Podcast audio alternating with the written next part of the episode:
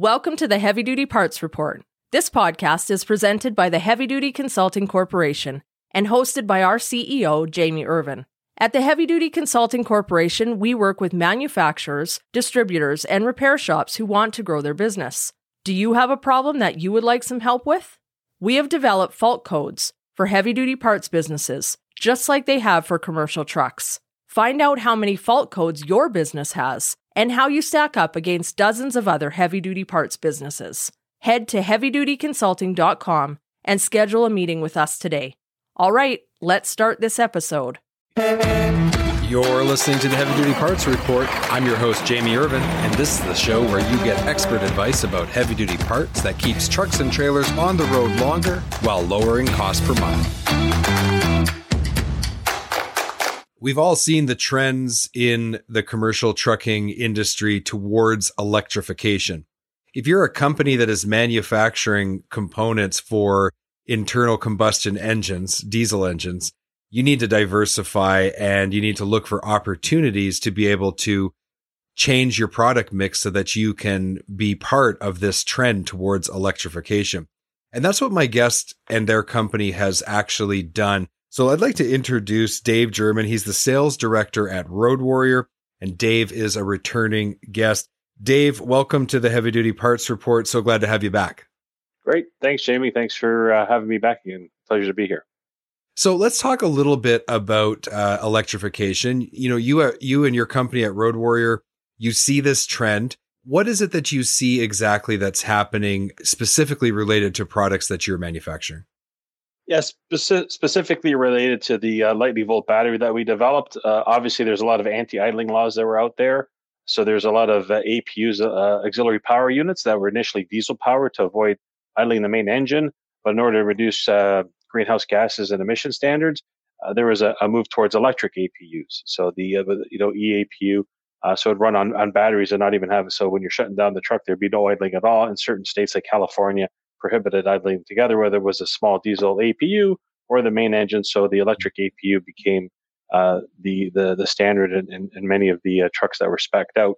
Um, so it was the right technology, just paired with the wrong battery. So we saw uh, the need, uh, and obviously with electrification, we saw the need to develop a, a specific product here to uh, solve a problem. Uh, people made the investments in the electric APU, but they weren't getting the the power capacity to run the HVAC and accessories uh, for the complete night, and the, and the drivers had to end up idling, which was defeating the purpose. Right, and and you know when you talk about the trend towards electrification, I think a lot of people they just go right to either it's an internal combustion engine or it's a electric or or some um, hybrid kind of system. And you don't think about all the other aspects of electrification. Like there's electrification of axles, like you said, there's the electrification of, of the APUs. So to me, and and and I, I guess I'm curious your perspective on this. But to me, I just don't see us flipping a switch. I, I see the industry moving in kind of like steps and, and phases to get to a, let's call it a zero emission world. Is that really what you're seeing as well from your perspective? Oh, for sure. Being in, in manufacturing, uh, just you can't start manufacturing all this capacity and just flick a switch and all of a sudden you're going to get these millions of passenger cars or hundreds of thousands of, of heavy duty trucks. It takes time to develop that infrastructure, not only from switching the manufacturing capabilities and capacity, but also the supply chain has to adopt with that. And also, you know, where what somebody nobody's really talking about, where are we going to get all this power? Even though you plug it in the wall, it seems clean, but where is that power that you're getting out of your outlet coming from? And I think that's something that really hasn't been addressed. So I think it's going to take some time to, you know, we're already getting brownouts and things of that nature. So I think we, we will get there. There's a lot of uh, you know innovation, uh, a, lot, a, lot, of smart people and, and people you know trying to, to better uh, better the uh, the world for everybody and, and do the right things. But it, it will take time, and, I think we will get there. Yeah, that that's what I see as well, and I think uh, to a large degree, I think that that that those intervals and that iteration of technology, and in many ways, it's a good thing because it gives us an opportunity to adapt. Uh, it gives us an opportunity to test different ideas and see which one works the best. Um, with all this change, it presents both challenges and opportunities. And really, I think that's what you've capitalized on with this new technology. So when we get back in our next segment with you, Dave, we're going to talk specifically about the products you've developed And I'm really looking forward to learning more. So we'll be back very shortly. Don't have a heavy duty part number and need to look up a part? Go to parts.diesellaptops.com or download the app on Apple or Android to create your free account. Looking for high quality fuel injection for heavy duty applications? Having one supplier for fuel injection allows you to better serve customers by providing them with a complete line, which increases your sales and profitability. Learn more at ambacinternational.com slash aftermarket. So, Dave, we're we're back in our second segment with you, and uh, you know we were talking about the trends towards electrification, and we kind of ended on the note that with all of this change, there's both challenges and opportunities. Road Warrior saw an opportunity. So, can you describe for us the product that you've developed, and and really what the the genesis of that product was? Absolutely, uh, Road Warrior prides itself as as being an innovating uh, company as part of the DCL Technology Group. So we were the first in the aftermarket to offer catalyst and DPFs uh, in the marketplace as, a, as an alternative for our customers. And now with electrification, like we talked about, we want to uh, uh, dip our toe in the water, uh, for for lack of a better word. So we, we looked at opportunities, and we since we're we're really focused on the on serving the uh, heavy duty uh, trucking industry, we saw the electric APUs as a, as an electrification movement uh, that that we can assist in because the electric APUs are designed to power the sleeper cabs that have an idle the main engine, However, the um, traditional lead acid or AGM batteries that are provided with the electric APU don't have enough capacity to to run uh, the power needs of the HVAC system and the accessories all night. So really, the the system is, is was not being utilized because it was paired with the wrong battery. So we, uh, to the best of my knowledge, are not only the first but the only manufacturer to specifically design and engineer a lithium-ion battery, our Lightning Volt, to be a, a drop-in plug, plug and play replacement for uh, electric APU storage batteries. Okay, so in those uh, those early model electric APUs, they were just using like a Group 31 starting battery, kind of the same one you would find uh, in a bank of four uh, on the Class 8 truck, or or what was the battery? That's what they're getting there? today. There there is a trend to starting to get. We're starting to see some uh, options for lithiums, but there's a lot of uh, legacy APU electric APUs out there, and they're still today being installed with the only option is uh, like I said, traditional lead acid or yeah. deep cycle AGM battery, which you would be, which is which is perfect for a starting battery, but not ideal for a, a storage battery. Yeah, well, I mean, I was just thinking about when I sold batteries, like like draining down those batteries, those starting batteries down to nothing, and then having to charge them back up. That over time, that's what leads to those batteries just not being able to hold a charge and provide you the power that you want. So, yeah, just a, a situation of like evolving technology, and there's a lag in in uh, people moving forward with batteries. So that that's great that you took advantage of that. So what's the big difference between uh, lead acid and AGM batteries and and lithium? Uh, the big, just as you mentioned, the uh, the lead acids and AGMs don't like to be uh, deeply discharged over and over. As you do that, you you lose capacity. And further to that, the system is is controlled by voltage.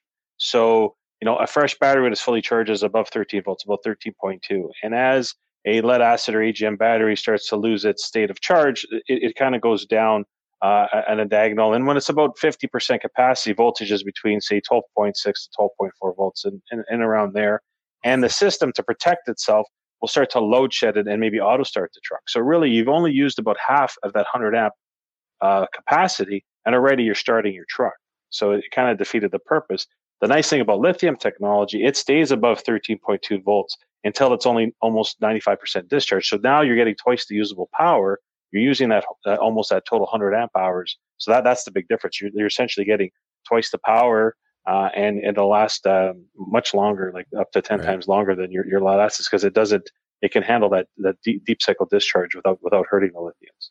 When are you recharging these batteries? Is it when the truck is started, and then as they're they're they're driving down the highway, some of that charge is uh, from the alternator is being sent back to that those batteries, or how does that work?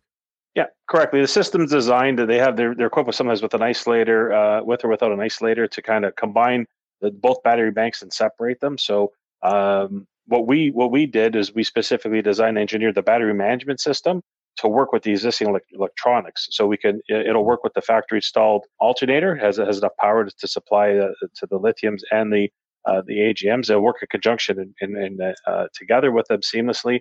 And that battery management system, like I said, when you take an off, the, what we've done differently, when you take an off the shelf lithium, the battery management system won't be calibrated to work as a plug and play and drop in. So this is this is where you know what what Road Warrior has done differently. We've designed it as a, a drop in plug and play install to work with the existing electronics and uh, alternator system. You know, being the first to market with something is always bold. What has made this kind of a hard problem for others to solve? Like, why is that challenging, and and how were you able to solve the, those challenges? I think uh, in taking the time to test it. Uh, so it's it's easy to think about something, but you have to test and, and it's proof of concept. So we, we've been working on this for a number of years. We we approached some some customers and fleets that have been great and allowed us to to to uh, access to the trucks to test them.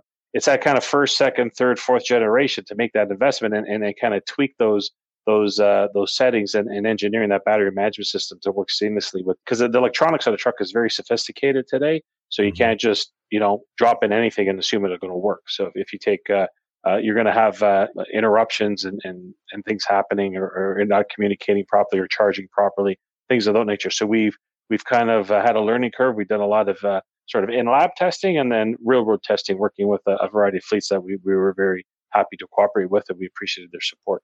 Yeah, it's so essential to get that real world testing done so that you can really see what what it's going to do and and that gives you the opportunity to talk about economic impact. So, when someone is using like a lead acid or an AGM battery and they're running those batteries down and those batteries die, I mean, obviously the replacement cost of those batteries is going to be what it is and and it can be a few hundred dollars up until over a thousand dollars when you put these ones in, I'm assuming maybe the purchase price might be a little higher, but on the back end, the person's going to save a lot of money because they're not going to have to replace the batteries as often. Is that the primary source of savings when you look at a little bit longer timeline? Actually, it's it's twofold. It's it's it's the replacement. So yeah, I'd say the traditional lead acid AGMs have to replace every one to two years.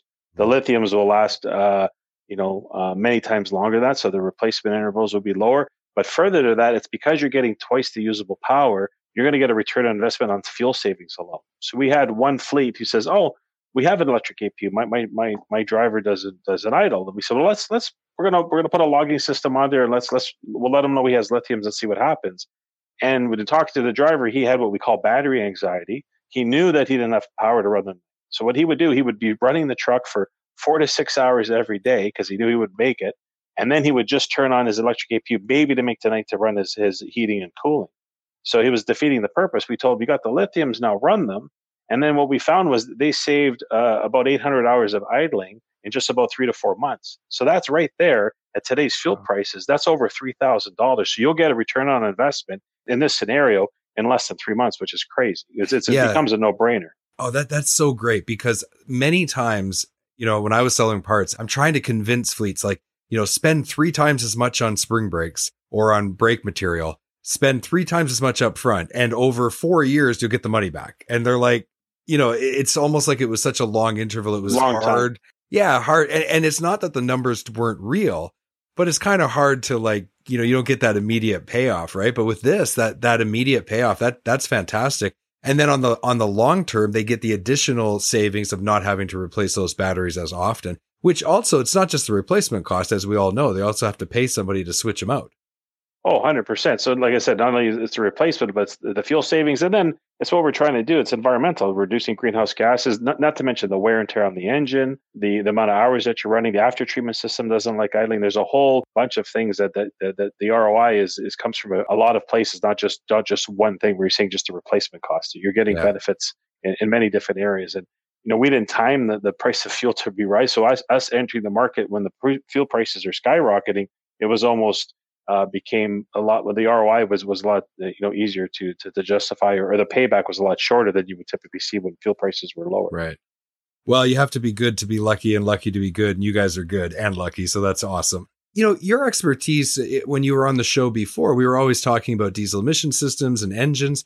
Let's talk a little bit about that because I think that there is some misunderstanding or maybe some leftover bad, not bad habits, leftover old habits from some of the older technology with engines. Like as far as what I've been learning lately, these new engines, they don't like to idle. And certainly the diesel emission system doesn't like idling. So uh, let's talk a little bit about that because that that's also a significant part of all of this. If we could reduce idling, it does impact the engine and the diesel emission system. And as we all know, that's a pretty costly system to maintain and repair. For sure. That's why it was is a perfect fit. Not only does it bode well for the savings, but the, the wear and tear on the engine. And, because we saw after treatment system, uh, DPFs and, and SCRs and the after treatment system as a whole doesn't like idling. When you're idling, you're just loading and, and straining the system and, and reducing uh, the shelf life and, and, and, increasing the maintenance intervals of that system. If not, you're damaging it altogether. So uh, anything over, even from a warranty perspective, OEMs, anything over 20% idle can be considered excessive idling and it can actually even deny you warranty. I've been at a few wow. seminars where um, some manufacturers said if you're if we go into your ECM, you see you've been idling over 20%, they, gives them grounds for denial due uh, due to excessive idling. So uh, these are the types of things that that, that uh, you know truck owners and, and, fleet operators have to be aware of. That that you know uh, idling is not only bad for the environment, it's it's bad for your pocketbook and the, the overall you know maintenance costs and cost per mile for to running that keeping that truck on the road. Right. And, and if by using this new battery system with your EAPU, and then if you could even eliminate like one DPF cleaning a year or something like that, like that's also money in the bank. So like no matter how you look at it, this is good, good, good, good, good. Oh, that's what I mean. There's so it's such hard. It'd be so hard to put a number on the maintenance cost of the wear and tear side of things. That that'd be very hard to quantify. Uh, so those are definitely uh, benefits that you don't have to explain to any uh, me- uh, mechanic or service manager that idling is bad for your engine. So anytime you can reduce idling, people's eyes will perk up. If I can reduce idling, I'm saving money. I'm saving. Uh, I'm saving fuel. Uh, it's better for the environment, and it's gonna and it's gonna reduce my my maintenance interval. So it's that that that becomes a, a much bigger conversation, uh, and and that's why uh, and not to mention the batteries are half the weight as well, so they're they're lighter. So there's a lot of added benefits that you, that you get. So uh, even reducing weight on a truck, people always want to put weight up, weight to carry freight, not not not towards the vehicle. So that that's a, another smaller benefit as well. They're half the weight of the, the lead acids too. So you can literally be a superhero by buying these batteries because you can save the environment, you can lower idling costs and wear and tear, you can reduce the uh, fuel consumption, you can decrease the weight on the truck. And then on top of that, you can get better performance out of your batteries for the driver. So your driver satisfaction is going to go up. So be a superhero. Head over to roadwarrior-inc.com and uh, check out their new products. And they've got distributors and they've got a great platform for you to be able to buy their product. So thank you, Dave, so much for coming on the show and sharing with us this exciting new product. I think it's awesome. Uh, really excited to see how you guys do in the marketplace with it. I think you're going to be really successful. Yeah, thanks again for having me back, and uh, looking forward to maybe uh, talking talking to you again down the road when we uh, have something else that uh, you know need drives innovation. So that's what that's what we're here here to do to, to try to help solve problems and uh, and give uh, solutions to to our customers in the marketplace.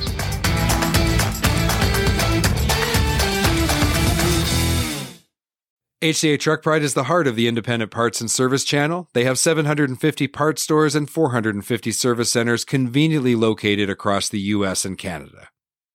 Visit heavydutypartsreport.com slash HDA Truck Pride today to find a location near you.